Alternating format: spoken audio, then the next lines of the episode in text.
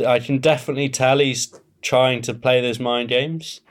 We hate each other, but uh, um, I'm either coming out of this with a win or I'm going to the hospital. Um, and I think that's where I struggle the most. I feel like that's probably my weakness.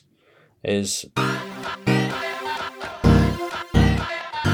Hey everyone, I'm Chris Hall, and this is the Downtime Podcast, where we're going to be taking you deeper than ever into the gravity based side of mountain biking. We're going to be joined this week by Jordan Williams, but first, an awesome offer from We Are One Composites and some great new shoes from Shimano. This episode is supported by Shimano, who've recently launched their latest range of shoes designed to take the gravity mountain bike world by storm. They've got an even grippier, updated Ultread sole and an improved fit and feel on the bike thanks to their Torbal 2 sole technology, which balances stiffness and flexibility for peak performance and comfort on the trail. The range contains clip and flat pedal options, along with women's specific designs with a slightly tweaked fit. Shimano are serious about providing great footwear for gravity focused riding, so much so that you'll see them on one of the world's top downhill races this season. I've been testing the GF8 GTX shoes, which are a flat pedal shoe that's built to perform in harsh, wet, cold conditions, which we've had plenty of recently in the UK. These shoes have received amazing reviews, so I was excited to try them. For the GF8, Shimano have tweaked the rubber chemistry of the sole to work in low temperatures, and it's worked. The grip was great. They aren't heavy or hot to wear, managing somehow to breathe well, and yet on a snow ride, combined with some merino socks, my feet never got cold. It's a reflection on just how good these shoes are that on wet and cold rides, I've not thought about them. My feet have always been comfortable and stuck to the pedals just how I want them. So, if you're in the market for some new shoes, I'd highly recommend checking out Shimano's new Gravity range over on their website mtb.shimano.com or at your local Shimano dealer. If you're not sure where your nearest dealer is, then look for the big blue button marked Find My Dealer on the Shimano MTB homepage. This episode is also supported by We Are One Composites. I'm sure all you downtime listeners know that I love We Are One's wheels. That comes down to two main things. The company has an incredible attention to detail, meaning that everything they do is of the highest possible quality. The second reason is the level of engineering that has enabled them to deliver wheels which find the perfect balance between stiffness and compliance, meaning they deliver a direct but not punishing ride feel. There's also an added bonus that in many years of using them, I've had zero issues and they've needed zero maintenance. And I can't say that for any other wheels. For the duration of February, We Are One are offering all downtime listeners 20% off site wide, excluding frames and bikes. All you need to do is to enter the code Downtime February 2024 at the final stage of the checkout process over on weareonecomposites.com. That's downtime with a capital D, February with a capital F, followed by the number 2024 with no spaces. All right, just a couple of quick things. Firstly, make sure you never miss an episode by following the podcast. Simply hit the follow button in your podcast app now or find dedicated buttons for all the major platforms at downtimepodcast.com forward slash follow. You can also keep up to date with what's going on by following us on Instagram and Facebook, where we're at Downtime Podcast. If you're hungry for more downtime, then join the newsletter at downtimepodcast.com forward slash newsletter for exclusive behind the scenes insights, mountain biking snippets, product reviews, partner offers, and more. If you want to support the show, then you can join our Patreon over at downtimepodcast.com forward slash Patreon or grab yourself some merch from downtimepodcast.com forward slash shop. If you prefer to watch today's episode, you can check out the podcast on YouTube at youtube.com forward slash at downtime podcast. All the links I mentioned will be in the show notes for this episode on the website downtimepodcast.com. All right, today I'm joined by Jordan Williams. Jordan began his elite career with an amazing win at the opening round in Lenzerheide last year. The season that followed would bring new challenges for Jordan that became invaluable opportunities for personal and professional growth. In this episode, Jordan shares candidly about the highs and lows of his season, from the exhilarating moments watching Loic split go red in Lenzerheide to the challenges he navigated behind the scenes. We delve into his transition to a prototype bike for 2024 and his plans to come out swinging when we kick off the season in Fort William. Tune in as we gain insights into the mindset of a champion, the resilience required to overcome setbacks, and the determination to pursue excellence in the face of adversity. So, without further ado, here's Jordan Williams. Jordan Williams, welcome to the Downtime Podcast, man. How's things with you?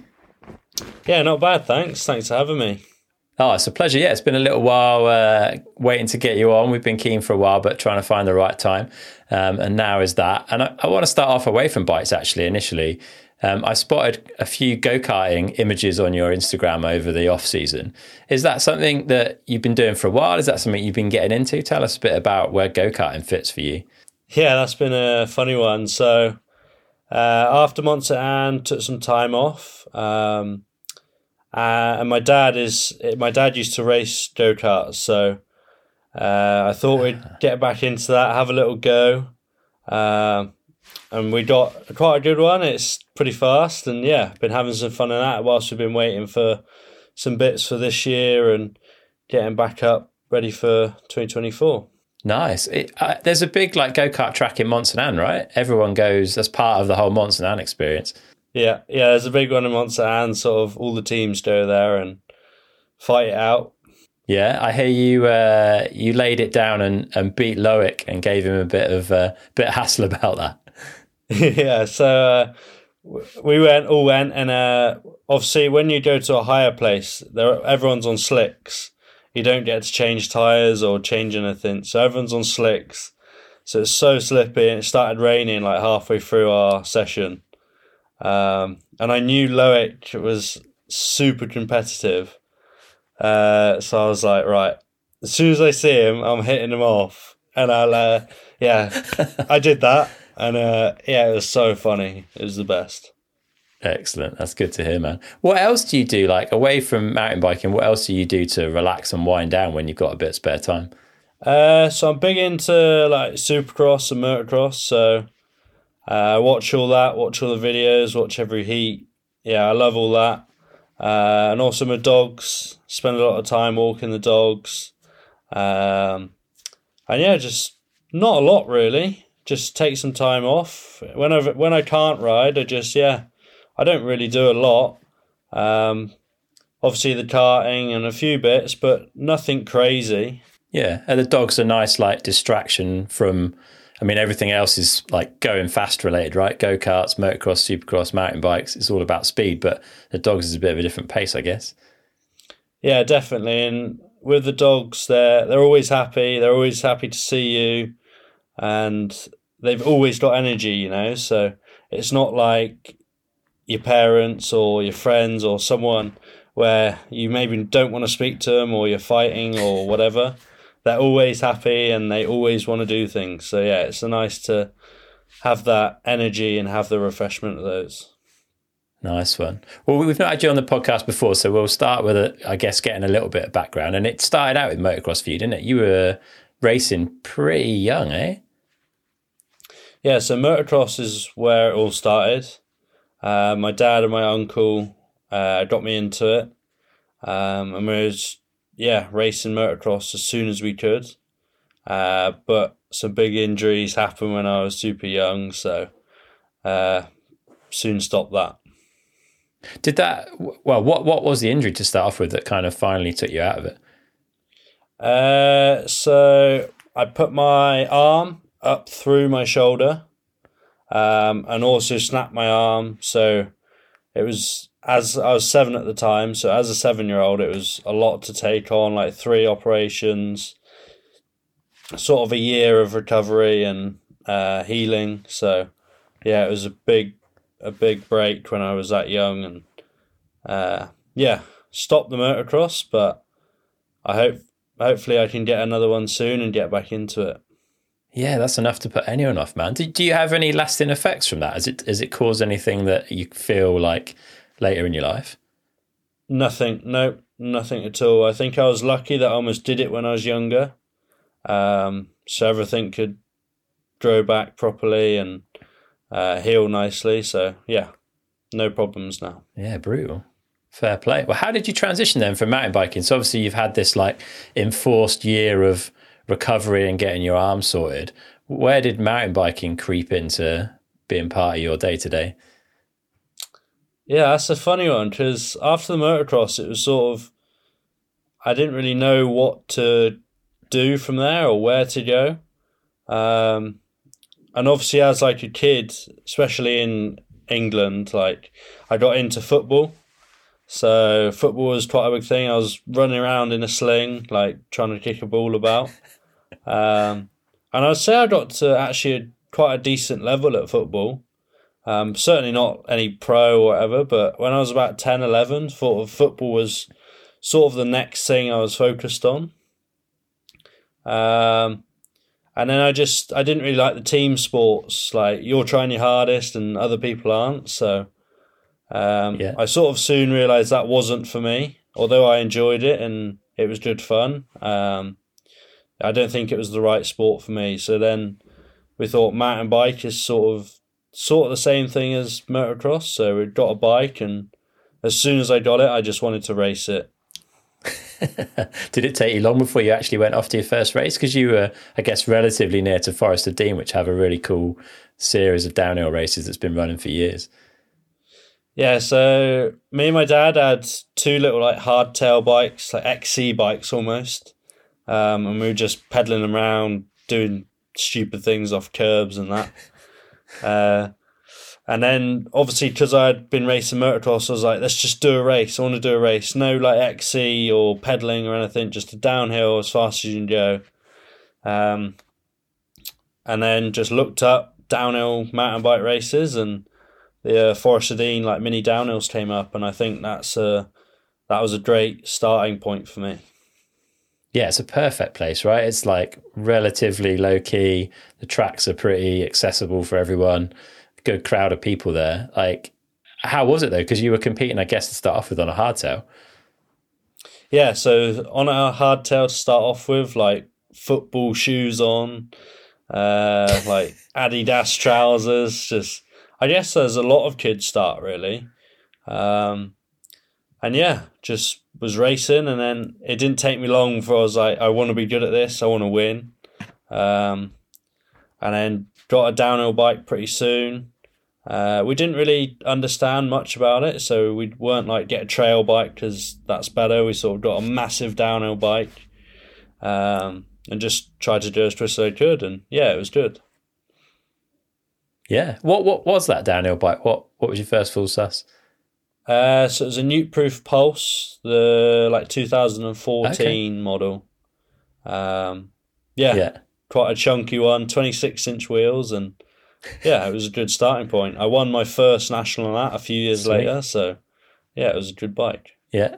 You won your you won your first ever race on that bike, did you? Is that right? Uh, it wasn't my first ever race, uh, but I Okay. won my first national on that bike. Yeah. Yeah. Nice. Good place to start from. So you've got the you've gone kind of hardtail to full sus. You started to get these wins. Was it the winning that you got a taste for? Was that what kept you coming back, or did you just kind of get into the the process of going racing? What was it that you loved about it? I guess. definitely was the racing and the winning. Um, I wasn't such a fan of just like riding. Obviously, I loved riding, but it was the racing and the atmosphere, the the pressure and the intense like race atmosphere. Um, yeah, I loved it, and I just obviously like I could race pretty much most weekends with the Forest Dean. There was like these Tavi Tavi Woodland races and uh, there's the Steve Pete Steel City race. So we were racing a lot. Um, yeah, and just loved it. Yeah. And your dad at that point, anyway, am I right in thinking he was a truck driver? So like putting in the miles and getting to all these places was no issue for you guys, right? Yeah, no, my dad still works as a truck driver. Um, and we yeah had to drive a lot. I have nothing round my house, so everywhere you want to ride, you've got to drive quite far, and especially for the racing, you've got to drive into Wales, and yeah, a lot of driving. Yeah, putting in the miles, man. So how do you go then from like getting some success at like smaller local races, getting your full sus bike, getting to a little bit of nationals, to getting to the point where you're recognised at level where you get signed to the Madison Saracen development team? Like how what steps did you go through to get there? Uh, so moving from like Forest Dean races and the smaller races, uh, we're racing nationals and the Pearce events. Um, so probably doing around 15, 20 races a year. Um, at quite a high level. I think when I was racing, like my year of people and like the years around me, um, was at like a high level. You see a lot of the riders now, like Ethan Craik, uh, like Dennis Luffman. Um, there was a lot of people that were super quick um, in my age. Um, so I think that helped a lot with the speed and pushing me on. Yeah, definitely. And it is at the level at those races, which I guess, uh, you know, Pearce is a regional series, but the caliber of riders that turn up to that year in year out is pretty impressive, right? It's uh, it's cool to see the those events getting so well attended. Yeah, no, definitely. I think also when I was in the juvenile categories, youth categories, um, the nationals were a lot popular for the the elite riders. Um, so you used to see a lot of the top like World Cup riders and top juniors there. Um, so yeah, it was a lot more of like a national series than it is now. Yeah. So what put you on the radar of Will Longden? Because I guess it would have been Will that sort of spotted you for that Madison Saracen development squad. Yeah. So I think it was 2018. Yeah, it would have been 2018. Uh, I won national champs and the national overall as a juvenile. Uh, and then I sort of, we were speaking with Matt Walker um, and Will, obviously, um, about having sort of a development team. They they hadn't had a development team for a few years, so uh, I think they wanted to get back onto it, and they picked me up, and yeah, it was cool for them to do that, and I'm always thankful for them. Yeah, it's awesome. What kind of support does that involve then? What what do they provide you with? Uh, so I had a mechanic at the races. Um, got all like the spares I needed, spare wheels, spare derailleurs, the things you need. Um, not obviously like a factory support, uh, but I certainly had sort of the best like pit area and best opportunity from the youth riders.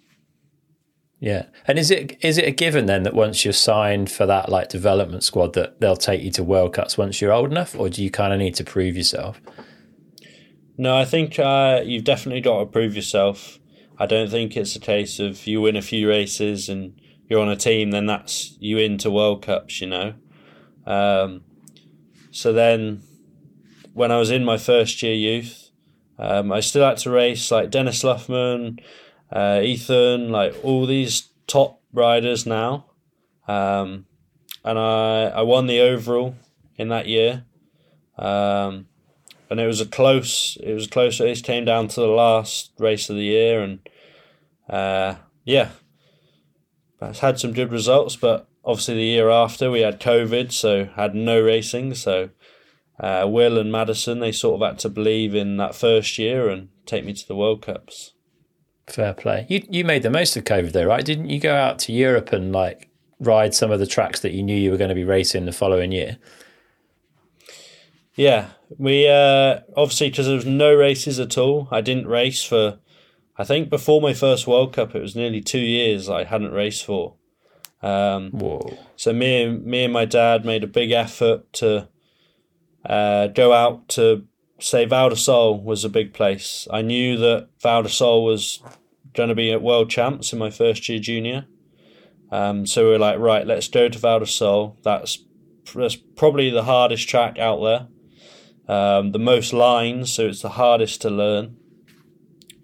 Um, we went out there for like about a week, um, did three or four days riding, and um, made sure we sort of were up to pace with like the last year's race there.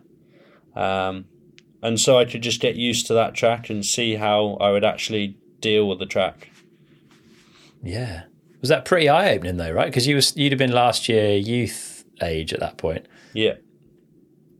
Yeah, no, definitely. It was when I got there, I was like, okay, this is this is real. You know, my first run, like I didn't track walk it, didn't do anything, just straight up on the lift, straight down it.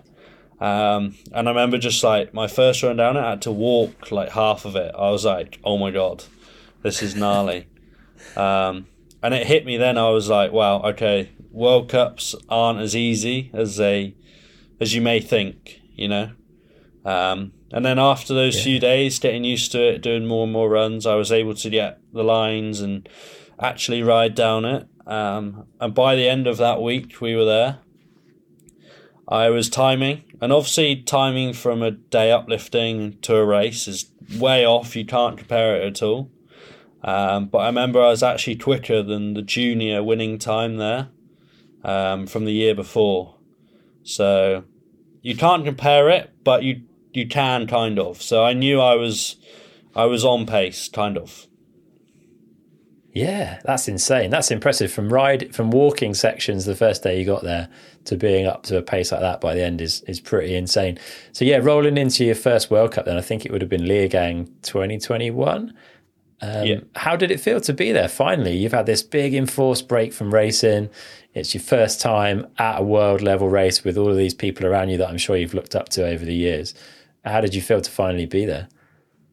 It was so cool, a dream come true. Like racing World Cups, like it's the highest level of downhill. So um, yeah, it felt really cool in the pits, all these top riders, and um, yeah, it felt really special to be there. And also like before the race, I was feeling really confident actually riding with Matt and the team, and um, I actually said to my dad like I'm gonna win the first World Cup. I felt super confident.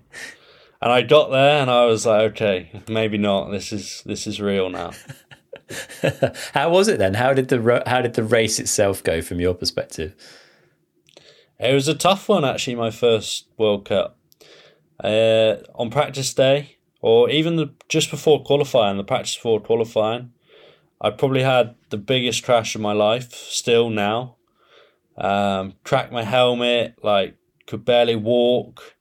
Uh, huge crash. People may have seen it on a. It's probably on Pinkbike somewhere. Um, uh-huh. Yeah, massive crash. Got down. I I definitely had some sort of head injury thing, um, but just tracked on with it. Uh, you know, I know it was a bit dangerous, but I wasn't scared. And uh, yeah, finished fourth in the end. So I was actually really happy with the weekend yeah, a solid start considering that's your first elite race and back racing after COVID. And the season, it was kind of an odd, weird season. That first one over after COVID, it was a bit short.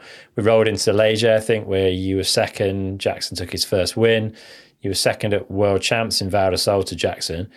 Were you starting to get like fired up at this point? Like it, you know, you're getting so close to getting those wins. It looks like you went into snowshoe with maybe I don't know, a different approach or a new kind of a new attitude to things because the results from there were pretty impressive, eh? Yeah, no, I got a few seconds. I was second a lot that year to Jackson. Um, and still had some other big crashes, a lot of learning. Um, and then those last two races in snowshoe, I was doing there the the long flight there. I was like, okay, I'm I'm either coming out of this with a win or I'm going to the hospital. And not like you know i was all out for those last two. I was not holding back. Yeah. Did it feel did he did you feel like you were taking significant risks? Or do you think it was just a bit more of a confident approach that you took to the track that kind of paid off in the results i think the like the first round there uh, it was definitely all out like not scared just I either win or I crash. Um, and then the second race was definitely more calculated and a smoother ride. Yeah, fair. And then 2022, again, it looked like you kind of were maybe more comfortable, more familiar with being at the races. Um, it was a super strong battle between you and Jackson throughout the season. It looks like Snowshoe kind of was the undoing of any like overall campaign though, I guess. Like having gone so well in snowshoe the previous year, did, how did you feel going in? Like what what went on that weekend for you? Yeah, so snowshoe that year, like you say, it was sort of that was the weekend where it sort of decided the overall. Um, and I was going in there super confident. It was so wet, like like ridiculous. Um, and everyone knows what snowshoe is like in the wet. It's pretty much impossible. So um, I laid it all down on the line like the year before. Um, and I was doing well. I, I, think I was up a lot by the split. I'm not exactly how much by, but uh, I was up a lot and then just crashed in the final section. I was struggling with that section all week. Um, and yeah, it slipped away from me there, but it was okay. Were you pretty quick to refocus towards like Mont or did you shift focus all the way to world champs that was coming up in Les Gets after that block? Yeah, so after that race, it was it was almost the attitude I had in snowshoe in 2021, but slightly different, a year more experience. Um, it was sort of like I'm going to win qualifying, I'm going to win the race um, for all of those last races. Um, I was I was like I'm doing it. I'm winning qualifying and race. I think it was three more races. Um, so yeah, I I won qualifying for I think all of them. Um, and then I only won two of them. Jackson beat me in Mont Saint and I won Worlds and I won Val Sol. Uh, but yeah, it was good. Yeah, solid end to the season, and that Les Gets World Champs was an incredible event to be at, just because of the atmosphere, the track, and everything that went on. It must have felt pretty good to win it. Like, talk us through your your week there. How how was it? It was a good week. It was pretty stressful. Um, like in the moment, I, I knew it was a lot of stress because I didn't want to go out of juniors without like a world title.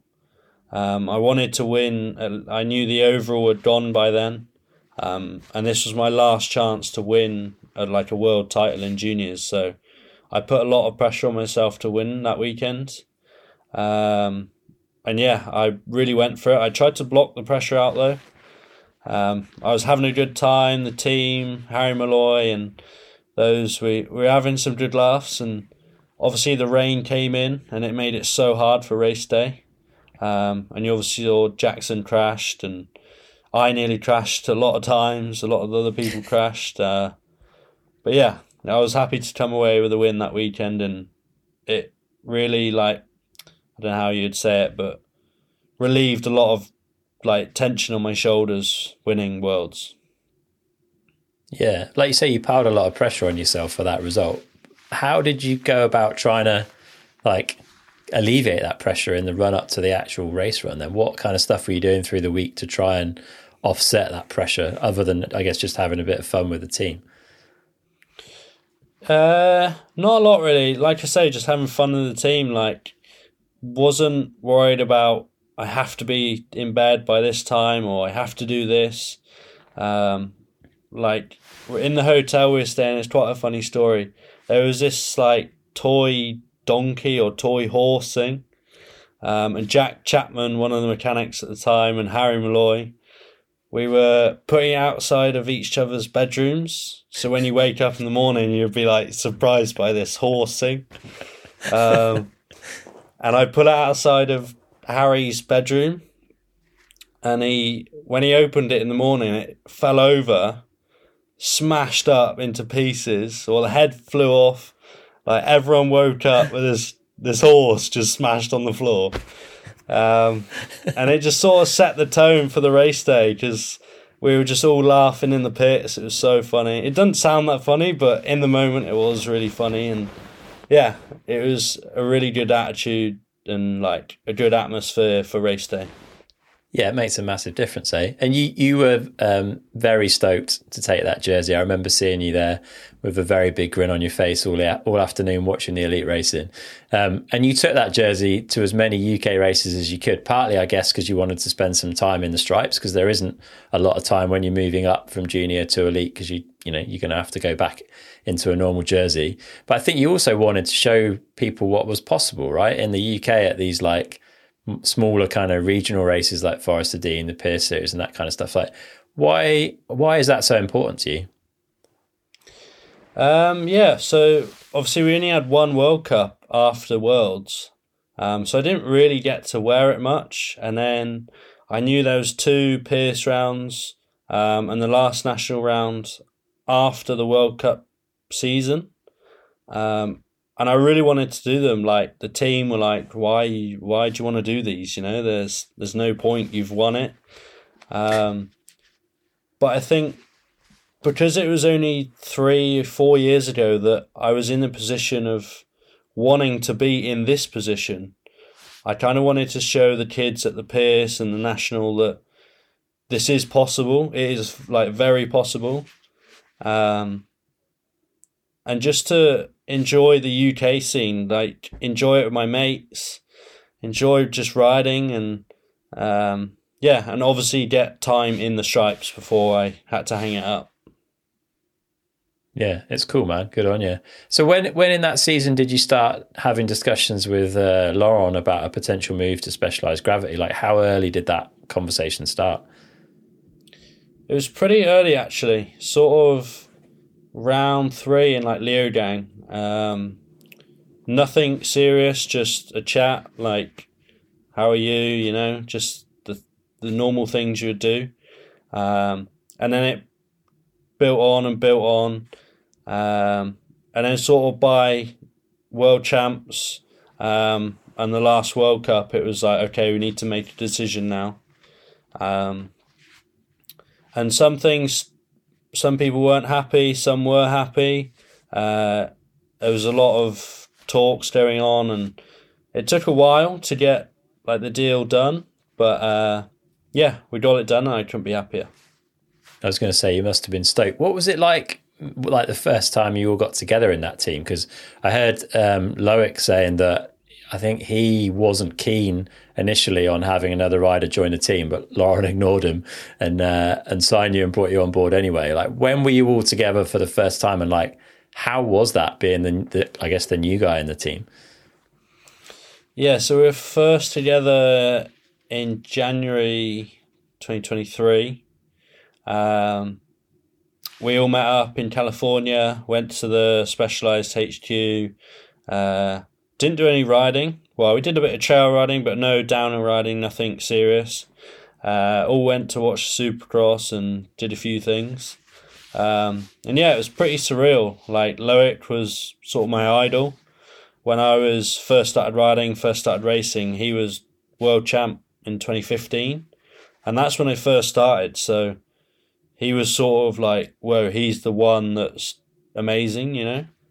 Um, so yeah, when I first met him and I was on the same team as him, it was like, this is cool. Okay. it's pretty, especially. I found an interview. Uh, I think you were 11 in it on YouTube, where you were asked who you look up to, and Loic was the first name that came out of your mouth. So it must have been super strange to suddenly be hanging out and uh, going supercross and things like that, knowing you're going to ride together on the same team. Yeah, no, it was really cool. I uh, yeah deep inside, I was really happy and I was trying to act cool and everything. But uh, yeah, it was so cool to be around Loic and and Finn also like same as when I was growing up. Finn was the one winning juniors and the one coming into elite who was gonna win it all, and he's the new one on the block. So uh, yeah, both of them. It was so cool to be on the team with them. Definitely. And it's a big change for you from like bike and kit side of things. How did you go about getting up to speed on it? Because you've got new bike, new suspension, brakes, tires. Like it's a big, big change from the Madison setup. It was. I think the only thing we had the same was the the wheels. Um, so we had to we had to adjust a lot, and my mechanic knife, he, uh, he does a lot for me. We hate each other, but uh, yeah, um, I'm really thankful for what Nath does, and uh, we did a lot of testing, a lot of riding, and a lot of testing, and we we got to a really good point, and we had a lot of bike time. So yeah. Did you travel abroad, or did you just kind of get stuck into a British winter? Where, where did you do a lot of that work? No, we did a lot of it in Portugal, uh, Ponte de Lima, Lousã, um, Fort William. We did we did a lot, and uh, also a lot in the UK. Yeah. And you run a pretty different setup on the suspension to Finn and Loic, I think. Is that right? Yeah. Every time I sit on their bikes, I'm like, oh, this is horrible. Um, what what's the what's the difference? Like, like, how would you describe the two different approaches? Uh, I would describe Finn as he tries to have his bars as low as possible. Um, not sure why. That's just Finn's setup, and his suspension super hard. Uh, Loic is a, a bit similar to mine, um, but also completely different. Mine, I like to have it as fast and as fast as, fast as possible. Um, Mhm. I like the feeling of bouncing around and playing with the bike. I like the bike to feel really playful. Um, and yeah, that's that was work works for me and not them, I guess. Yeah, is it te- is it hard in that situation where you're joining a team and you know, I mean, those guys have both got really good results under their belts and they're running the same equipment effectively in a different way. Is it tempting to go down that way? Like, how much of what they do did you try, or did you just go straight towards what you know you're familiar with from the past? Yeah, no, I think me and Nath are really confident in each each other. I believe Nath, and uh, we did our own thing. We didn't really do much testing with Loic and Finn, um, and we knew we had a pretty like individual setup where it's super fast and super soft. Uh, so we knew that like let's just get stuck in. Let's make it work for us. Um, and obviously it, it did work really well and a big thanks to Nath for helping me with that Yeah, good on him. And you had a, a super strong final junior season. You you've been putting in times that were very much going to challenge the elite riders. You must have felt pretty good um, heading into this season or the last season. And I, I think I heard you say, I think this is right. You had a goal of getting a top five result, and you wanted to be top ten at every race. Is that is that right? yeah so like super strong junior season. Um and I, I was confident going into elites but not as not like oh i'm going to win every race. Like i just was like i want to get a good result. I wanted to get a top five which is a podium. Um that was my like one goal. And I, I wanted to be in that top 10 just for sort of like the protect protection status. Um, and also just to be sort of within it, you know. Um, and we we got one of them, we got the win, and we got the top five, but we didn't quite get in the top ten. A few few of the other races let me down. Yeah, and you, I mean, and you got that monster lid, right? That was just before the start of the season as well. So that that must have added to the confidence that you roll into Lenzerheide with. Yeah, definitely got that just before Lenzerheide, so that was I felt like an actual elite rider then with the monster hat, the the big team, the the cool teammates. You know, it was yeah, I felt like an elite rider. That's good. Yeah, super good. And so we're at Lenzerheide. It's your first opportunity to show what you've got against all the elite boys. You're obviously feeling good about life. Um, but a lot of riders like not a massive fan of that track. Do you do you get on with it? Uh, I didn't. I do now. uh, yeah. No, actually, Lenzerheide was like the one I hated the most. I really didn't like it, and then obviously this year I, I do now. Uh, but I think that's mainly because they changed the start. The start used to ruin it for me because it was always straight in. You didn't get any sort of like pedaling or no warm up, and it was always straight in. This year they changed it, um, and I could warm up before I started and get into it. Yeah. And you, um, I heard you say again, you did quite a lot of visualizations that weekend. Was that a, a relatively new thing for you? Uh, I've tried it before, but not as much as I did that weekend. Um, and I also spent a lot of time on track walk the night before race day. And I was looking at the lines, and um, I found this line that nobody was doing uh, in that real steep section. I don't think it really gained me anything because I did well on the rest of the track. I thought it would be like that's the line that's going to win the race, you know. Um, but it actually didn't help me at all. Like maybe just helped me mentally. I I knew I was on that line and I knew it would be quick. But uh, yeah, did a lot of visualization as well. Uh, Nice. stayed up late that night. Tried to learn like every rock, every breaking point of the track, and obviously it helped. Um, but it didn't. It didn't help in races later. Um, I don't Okay. think you can always do the same thing. Interesting. So the the process maybe doesn't work the same every week, kind of week in week out. And Yeah. we had this whole new format this year. It was the first time we'd kind of done it, I guess, other than the test event, um, which meant we've got semi-finals runs on the day.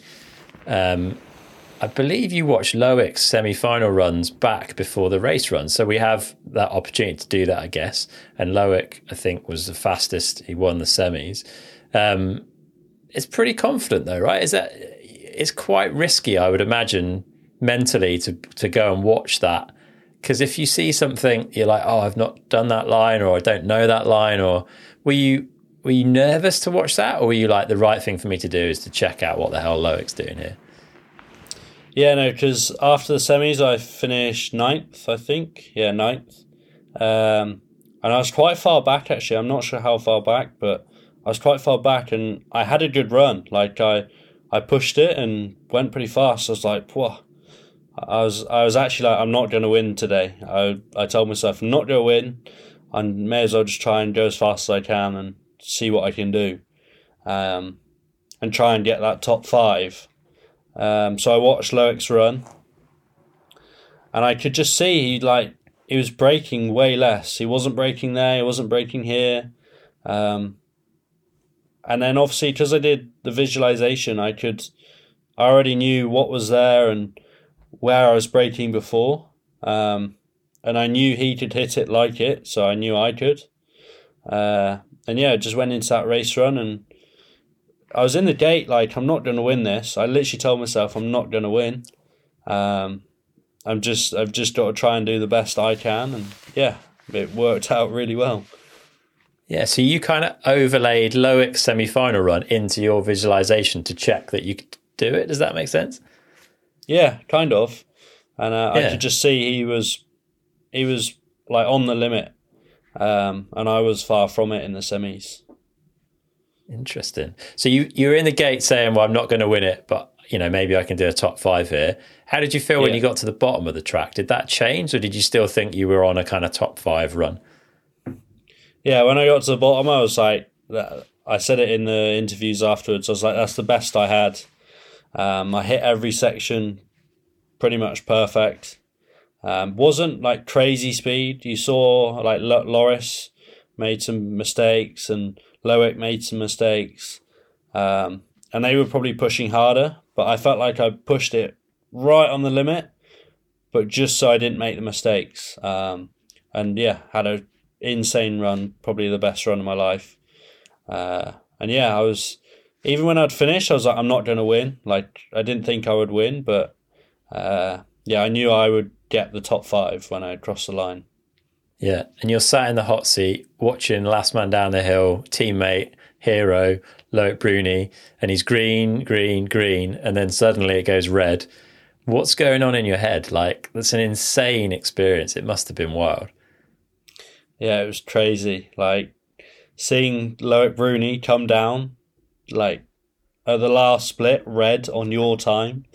Uh, yeah, I was just speechless. I didn't know what to do. Like, uh, yeah, it was crazy, especially with elites. Like everyone watching this race, like juniors, it's sort of not many people watches and sort of ah well, well done, you won juniors. But when you win elite, it's just goes mental, and all the fans and the media attention after the race was crazy to deal with.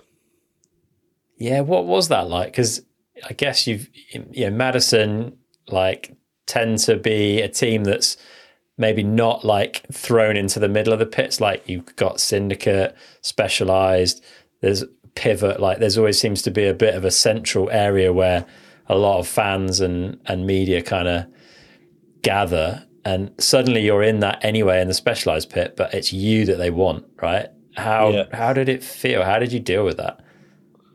It was hard. I'm not gonna lie, it was hard.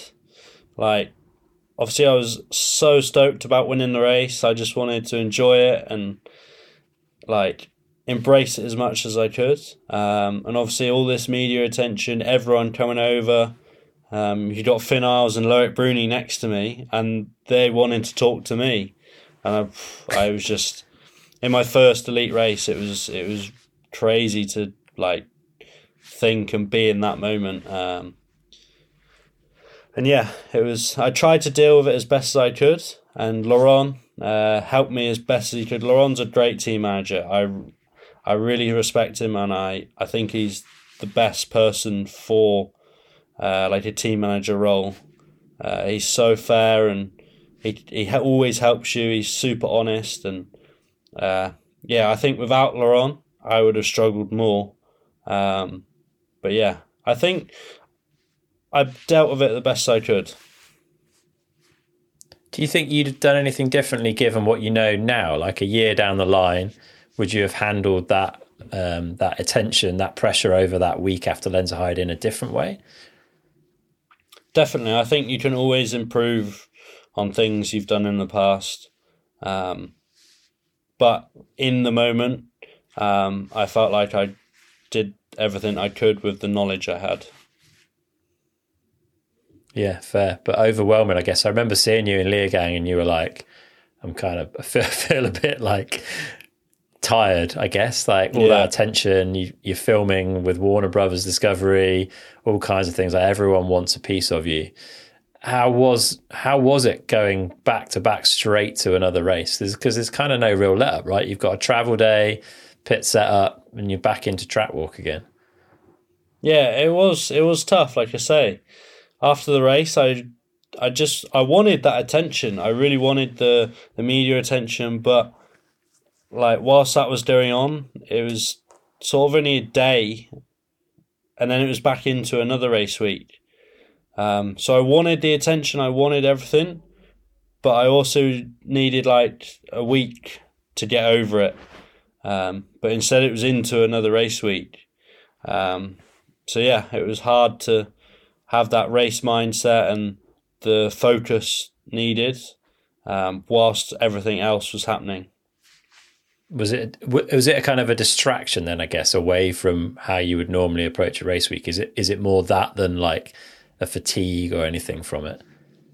I wouldn't say it was like a dis- distraction. It would more it was more just learning it because uh, I feel like if I went into that now, I'd I'd know what would happen. I know what would like come to me, so I could handle it. Um, but it was just because everything was new. The team was new. The bike was new. Elite racing was new. I had number one plate, well, number 11 plate, but I had number one plate. We had the yellow plates, leader's jersey, all these interviews, everything. Everything was new.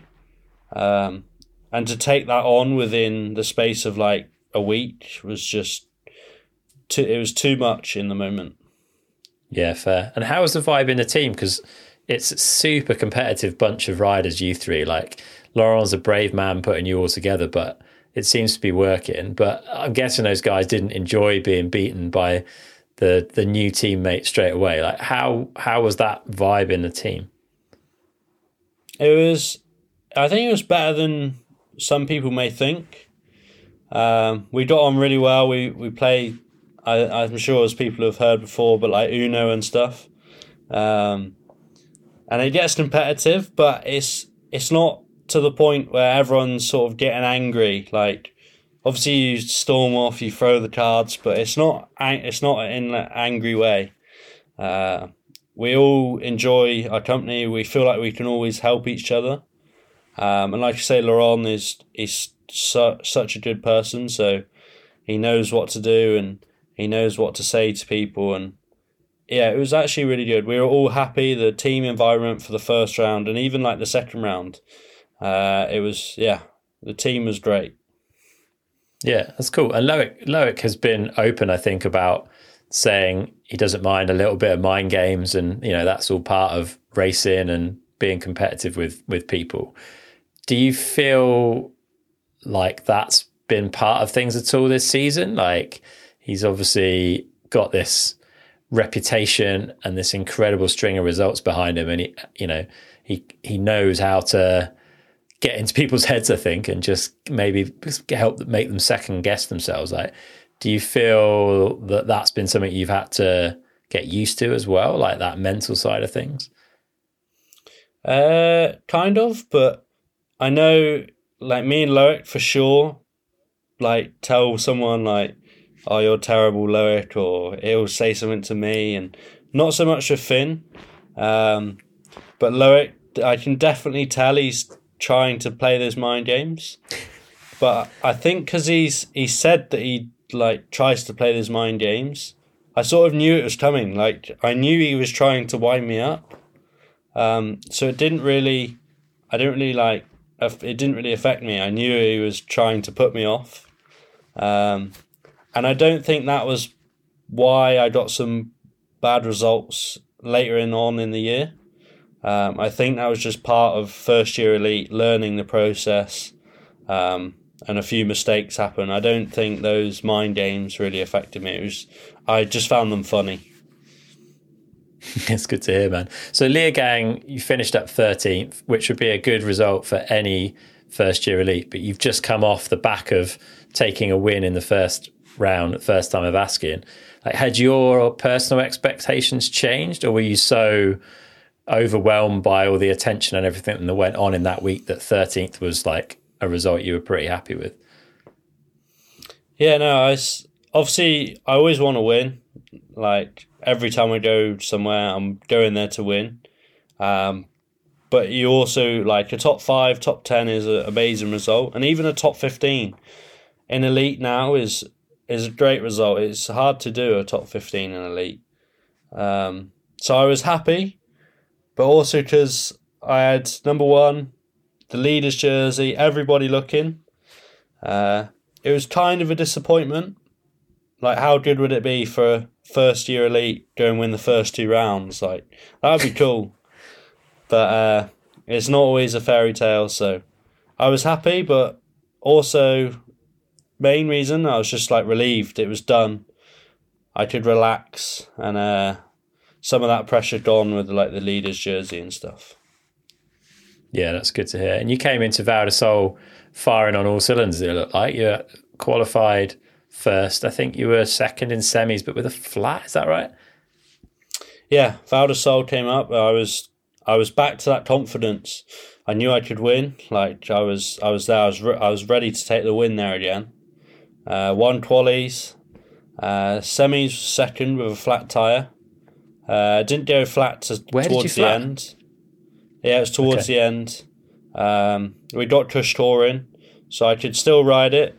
Um, it didn't really look flat until the last sprint, but I, like I could feel it, uh, maybe like a minute from the bottom. Um, yeah, second in semis, and then finals it rained, and I hate when it rains just before finals it's hard to decide right what to do, I guess, because that track as well, like ducks in and out the trees. So some of it's exposed to the rain, some of it's pretty well protected. You don't, you really have no idea what's going on. Did you get any radio communication from other riders on the team that had already gone down the hill? Um, not really, no. But when I was warming up, um, when I was going up on the lift, I was actually watching the live feed. Um, and I seen Loic out of the gondola um, on his race run, um, and I could see he was sliding about and he was struggling a bit. Um, but then when I was warming up, like five minutes before my run, I watched the live timing, and I could see that people were putting in decent times, not as quick as I don't think it was as quick as semis, uh, but I could see you could push it. Um, and I think that's where I struggle the most. I feel like that's probably my weakness is when it's wet, but you can still push as hard as the dry. Uh, so yeah, had a good run. Not not great, nothing like amazing. Um, but got down with a decent one. I think I was second or third at the splits. And then just that last corner, all week I was sort of jumping into it. Um, and there's a big hole at the bottom. And I was just tensing and holding on. Uh, and then just as it was wet, just slipped a bit, collapsed, and yeah, unfortunately crashed. But it was a good learning week. Yeah, and would have been on for a, a, a, good result, I reckon, if you'd have not had that incident near the bottom. Yeah, I think I would have been top three if I didn't crash. So yeah, I had I had that confidence from there as well. Yeah, good stuff, man. And the next World Cup round after Fort William World Champs was Vallnord, and again the quali run was good, right? Fourth place. Yeah, another good quali, fourth. Uh, super happy. Uh, and then again, the, the weather rolled in and churned things up. And is it? Do you put it down to that? Just like not quite feeling confident enough to attack, maybe as hard as other riders might be. I guess Loic's a good example. Like he seemed to go out of that gate with a mentality that he was just going to go as hard as physically possible mm. And make the conditions work for him. Whereas maybe you were more conservative. Yeah. So it was all started the night before race day we got a text uh, about half nine, I'm pretty sure, which is late on a race weekend. Um, and we got a text that we're actually, ra- I think it was like half eight. We're racing at half eight, practices at like seven. So it meant we were having to set our alarms for like half four, five in the morning. Um, and that's pretty early for when you're not used to it. Um, it's pretty early to get up at five, go in the gondola because you have to get the gondola up to the pits at Andorra. Uh, in the pitch black, it's freezing cold. The track's wet for the first time. Um, practice at like seven, so you're like trying to open your eyes, like riding down. Um, and then we get the news that oh, we're not racing. We get more news at twelve, and then by the time it's twelve, I'm like, we don't know if we're racing, so I don't know what mindset to be in. Um, but I'm also like knackered at the same time because we're up so early. And then like we get the news that we're racing like later than we normally do. It was like half four, five that we were racing.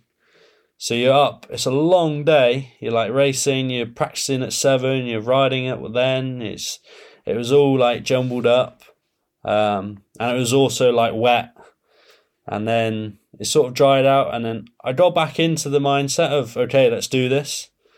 Um, and then when we were warming up, it rained again, uh, and I did a few silly things that a first year elite would do, or even a junior would do. Like I didn't bring a coat up to the top, so yeah, it just didn't really work out that week. Yeah, fair. So what? Where was your head at at this point in the season? Because you've come off the high of this win, you've had all this attention and then the results, like the pace is clearly still there, right? The qualies and semis pace shows, but it hasn't converted into race results for like the rest yeah. of that early part of the season. Were you starting? Was that getting into your head? How are you feeling?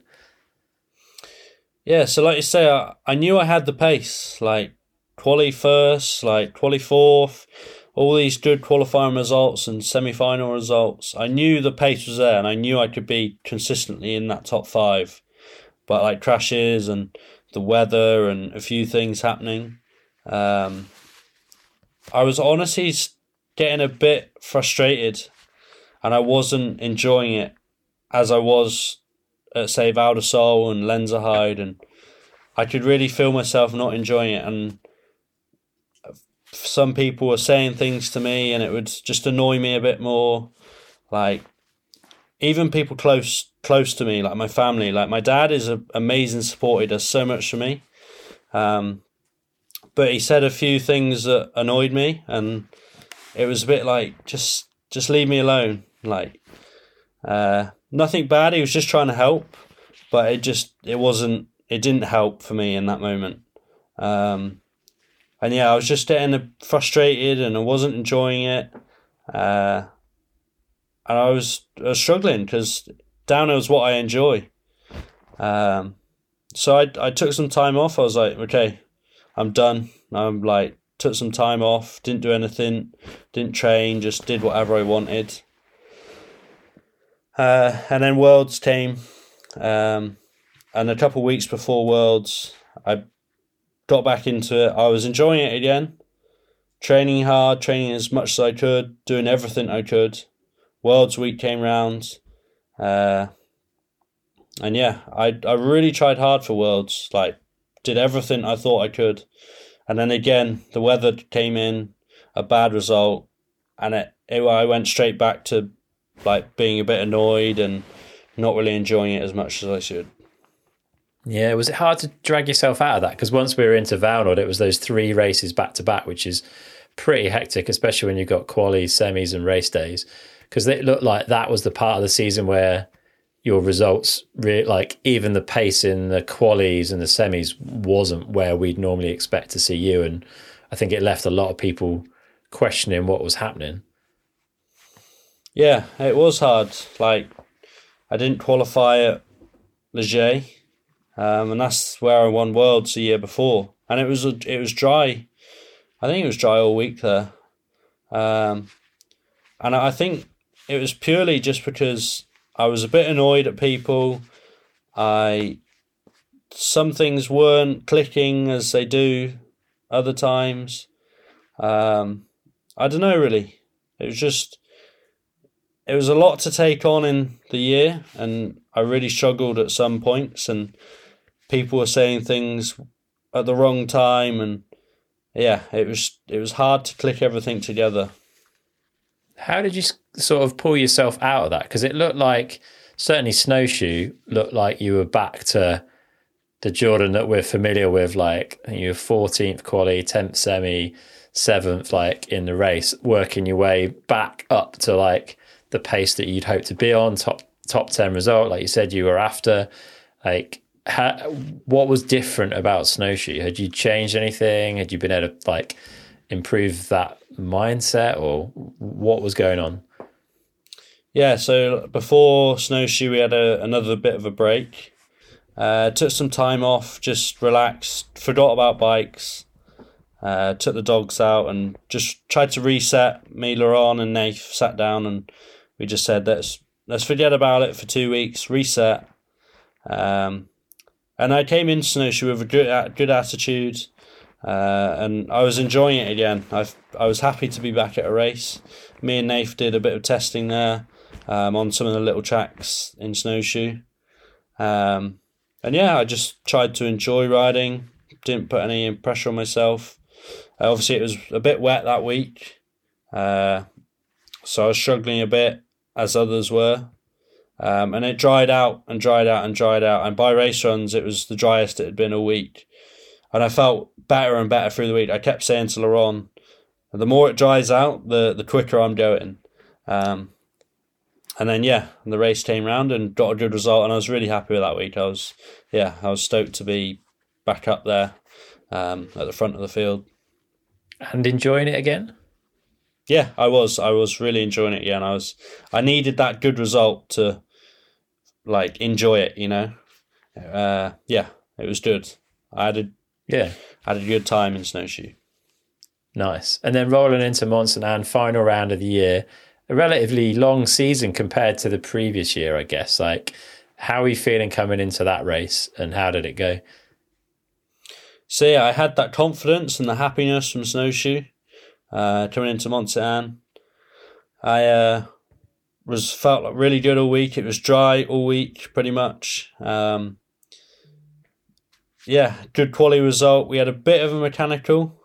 Um, so quali didn't go as as, as I wanted. I I wanted to win quali. I knew I could win quali. Um, I I was like warming up, like I'm gonna win quali. Um, but had a bit of mechanical, so it, it held us back a bit. Um, but I I had the confidence I'm gonna win. Like that night went really good. Felt super confident. Practice was good. I was like, okay, this this is on. Um, and I said to Nath and Laurent, like, I can win this. I can I can really win this. Um, and I was happy. And then about an hour and a half before semis, I think, it, it rained. And then as soon as the rain came down, it was like, okay, we're back to this. We're back to having to go quick straight away in the wet.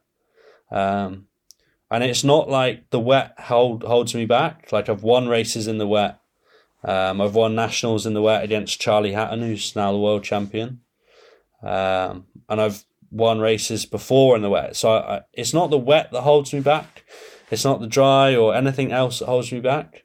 It's just the sudden changes that I, I feel like I, it's hard to adapt to.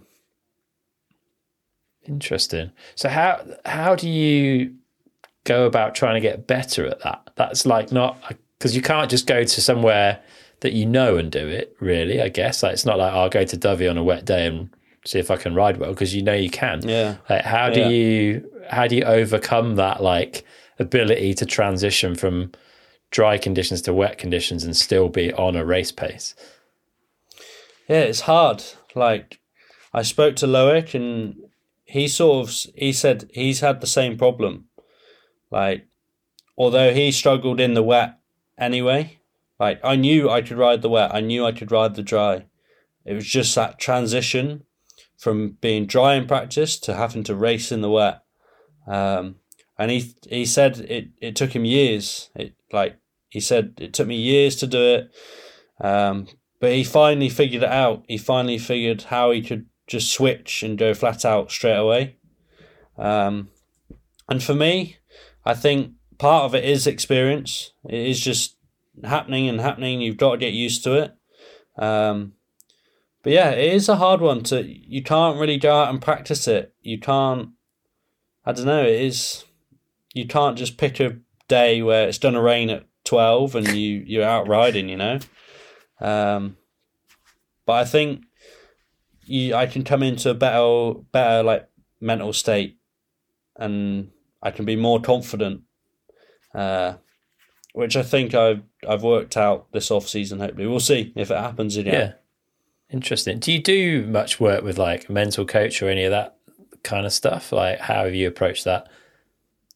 Uh, no, I don't. I don't at all. Really. Um, I've tried a bit in the past, um, but I feel like for myself, I can figure it out. Um, obviously, this year I had some struggles, um, and I struggled mentally in parts. Um, but I feel like a lot of the time I can work it out. I feel like now I've had everything. I've gone from winning my first World Cup. I've gone from winning a World Cup to not qualifying to getting a half decent result. Um, I feel like like this year or last year now, it's sort of I had a lot thrown at me, um, and I've learned a lot. So I feel like this year I'll be a lot more experienced and prepared for those things that happen again. Yeah, you've almost like fast forwarded the experience curve, I guess, a little bit. Like you've had a Yeah. whole lot of experience thrown at you in one season. Yeah, yeah, for sure. I feel like a lot has happened and I've learned a lot. So, yeah. So looking looking back on the season, um, well, I guess looking back on the season at the end of the season and looking back on the season now with a bit more distance from it, like were you able to feel happy with it initially when the season finished? And I, I assume now looking back, you do feel fairly happy with what you've done. Yeah, no, of course I've got to be happy. Like, I won my first World Cup as an elite. How can you not be happy? You know, I got some other good results, um, some other bad results, but like I say, because I had so much thrown at me, I'm happier than it just being an easy year, getting a few top tens, maybe a podium. You know, I'd I'd prefer for it to all happen at once and it to all happen over a space of five years. Yeah. So where do you go from here then? What stuff do you want to personally kind of work on or have been working on over the off season to come into the 24 season you know in the best place that you can be?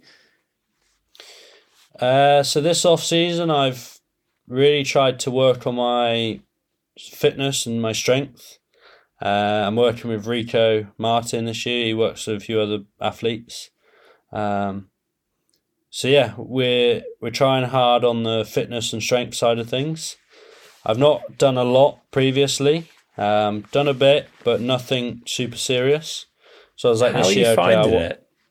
Because I've heard you say in the past that you hate training, like you're not pedaling or lifting weights, not interested. I want downhill bike time, which has clearly worked, right? But you must feel now that there's a a need to have like all the boxes ticked, maybe to be at that very top all all the time. Yeah, I uh, I do I do hate it. I if I wasn't going for wins and everything, I, w- I wouldn't do it. You know, um, but yeah, I think you can't have success without putting in some hard work. Um, so we spoke with Laurent, and weekends like Andorra, where it's a long day, it's a long weekend, like those blocks of three weeks in a row where you're racing. you can be good for the first week or two, and then you you realize it on the third week, or you realize it on a long day that you need that fitness. Um, and I think especially like Les Gets, that was the end of like three weeks. I know I can ride that track good. It was dry all week, um, but I just felt tired and didn't feel like my body was hundred percent, which it needs to be. So, yeah, Laurent suggested that we need to do a bit more. I suggested that I needed to do a bit more.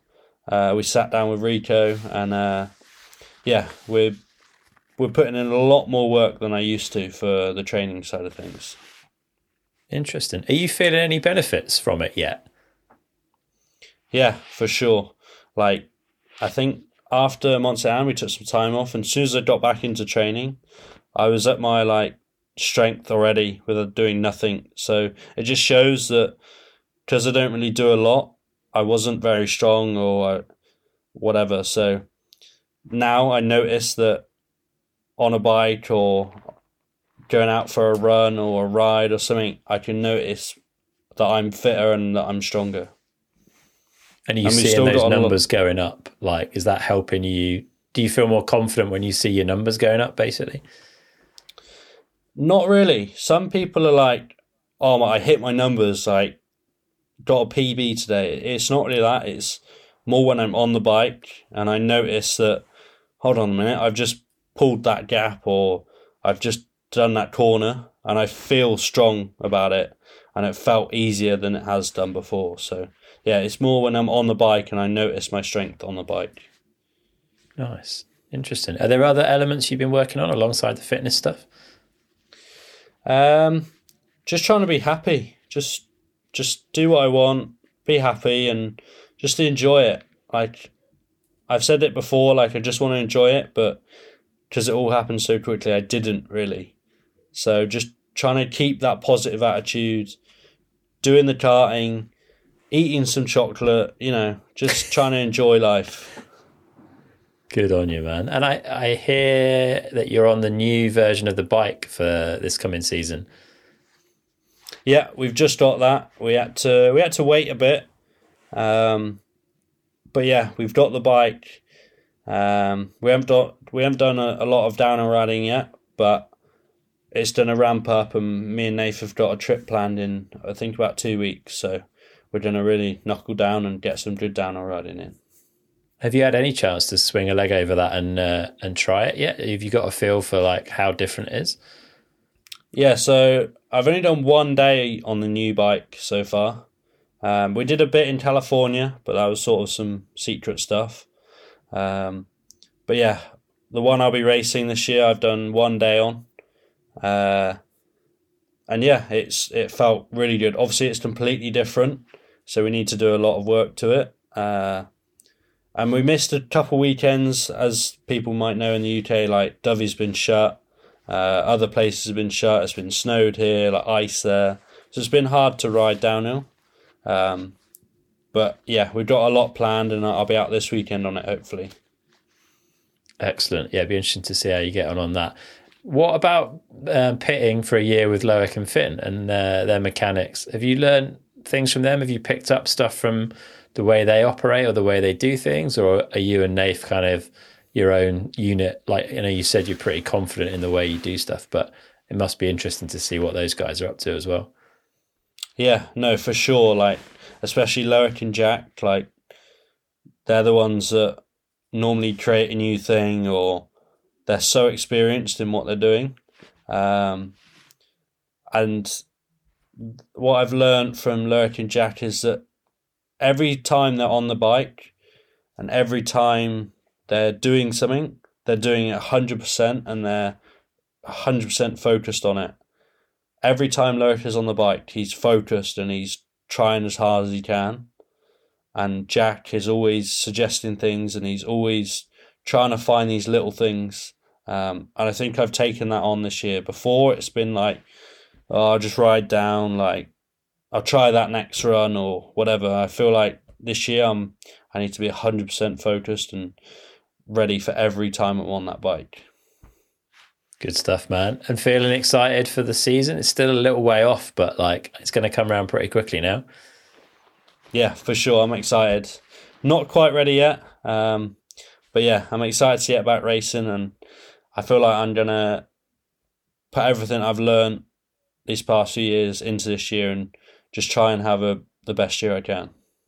And are you going to be doing much racing before the first World Cup?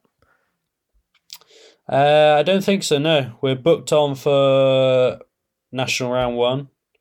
Um, we wanted to do the race in Tarouca, but it's not happening this year. Unfortunately, I'm not. I'm not sure why. Uh, but yeah, I think we've got one race booked in, and we'll see if we there's any more that pop up. But not too worried about it. Yeah, and will we see you at any of the Pearce races this year? Uh, we'll see. We'll have to see because some of them are like a week after a World Cup or they're on the week of the World Cup.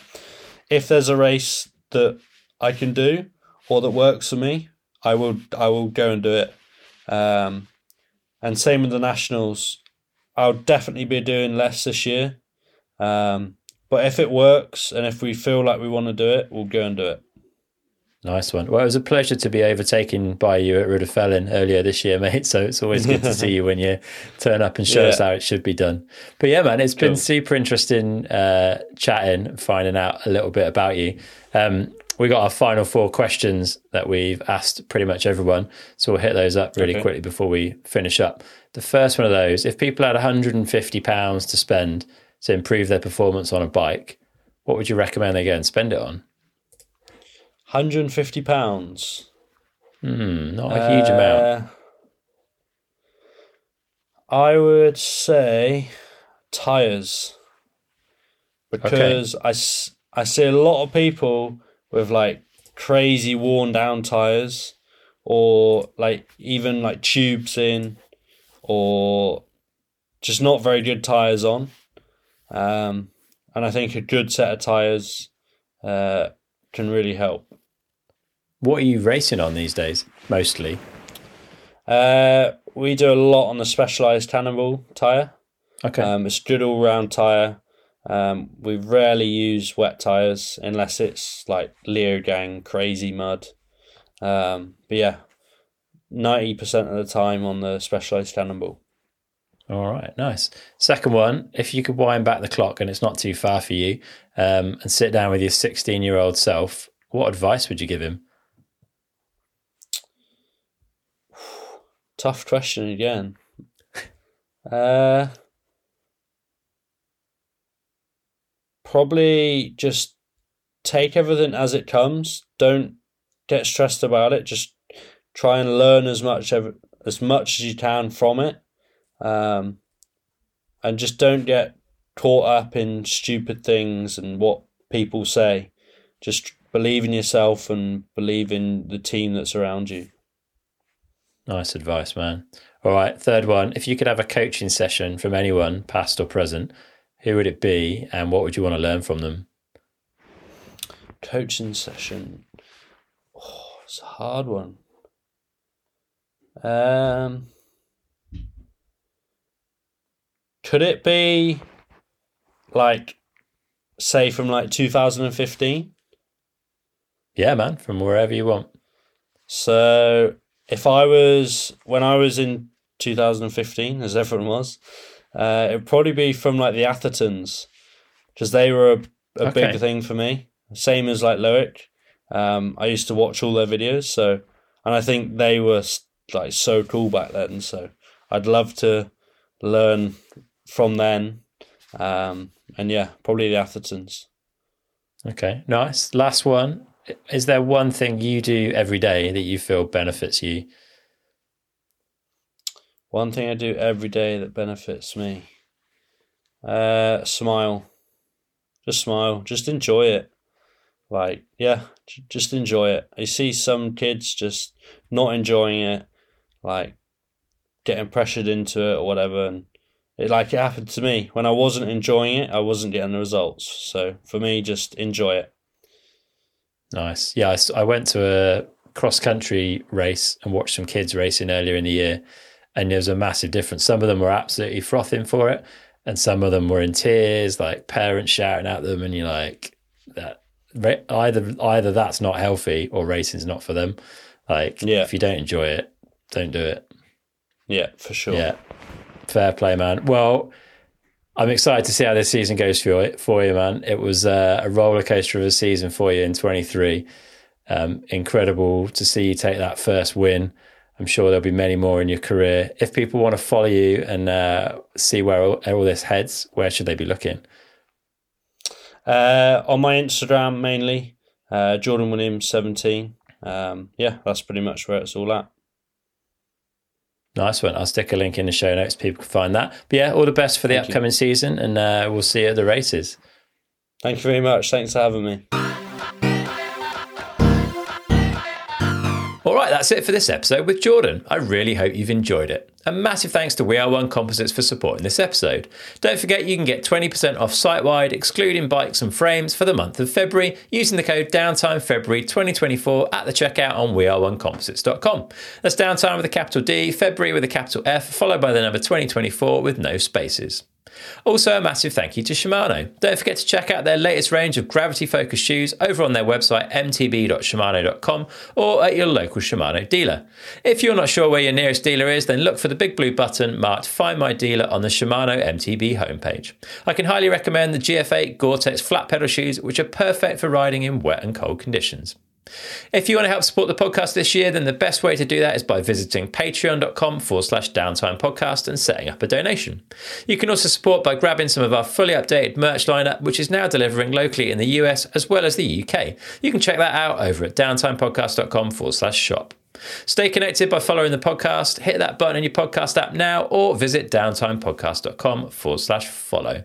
Don't forget to follow us on Instagram and Facebook too, where we're at Downtime Podcast. And for an extra dose of downtime, sign up to our newsletter at downtimepodcast.com forward slash newsletter.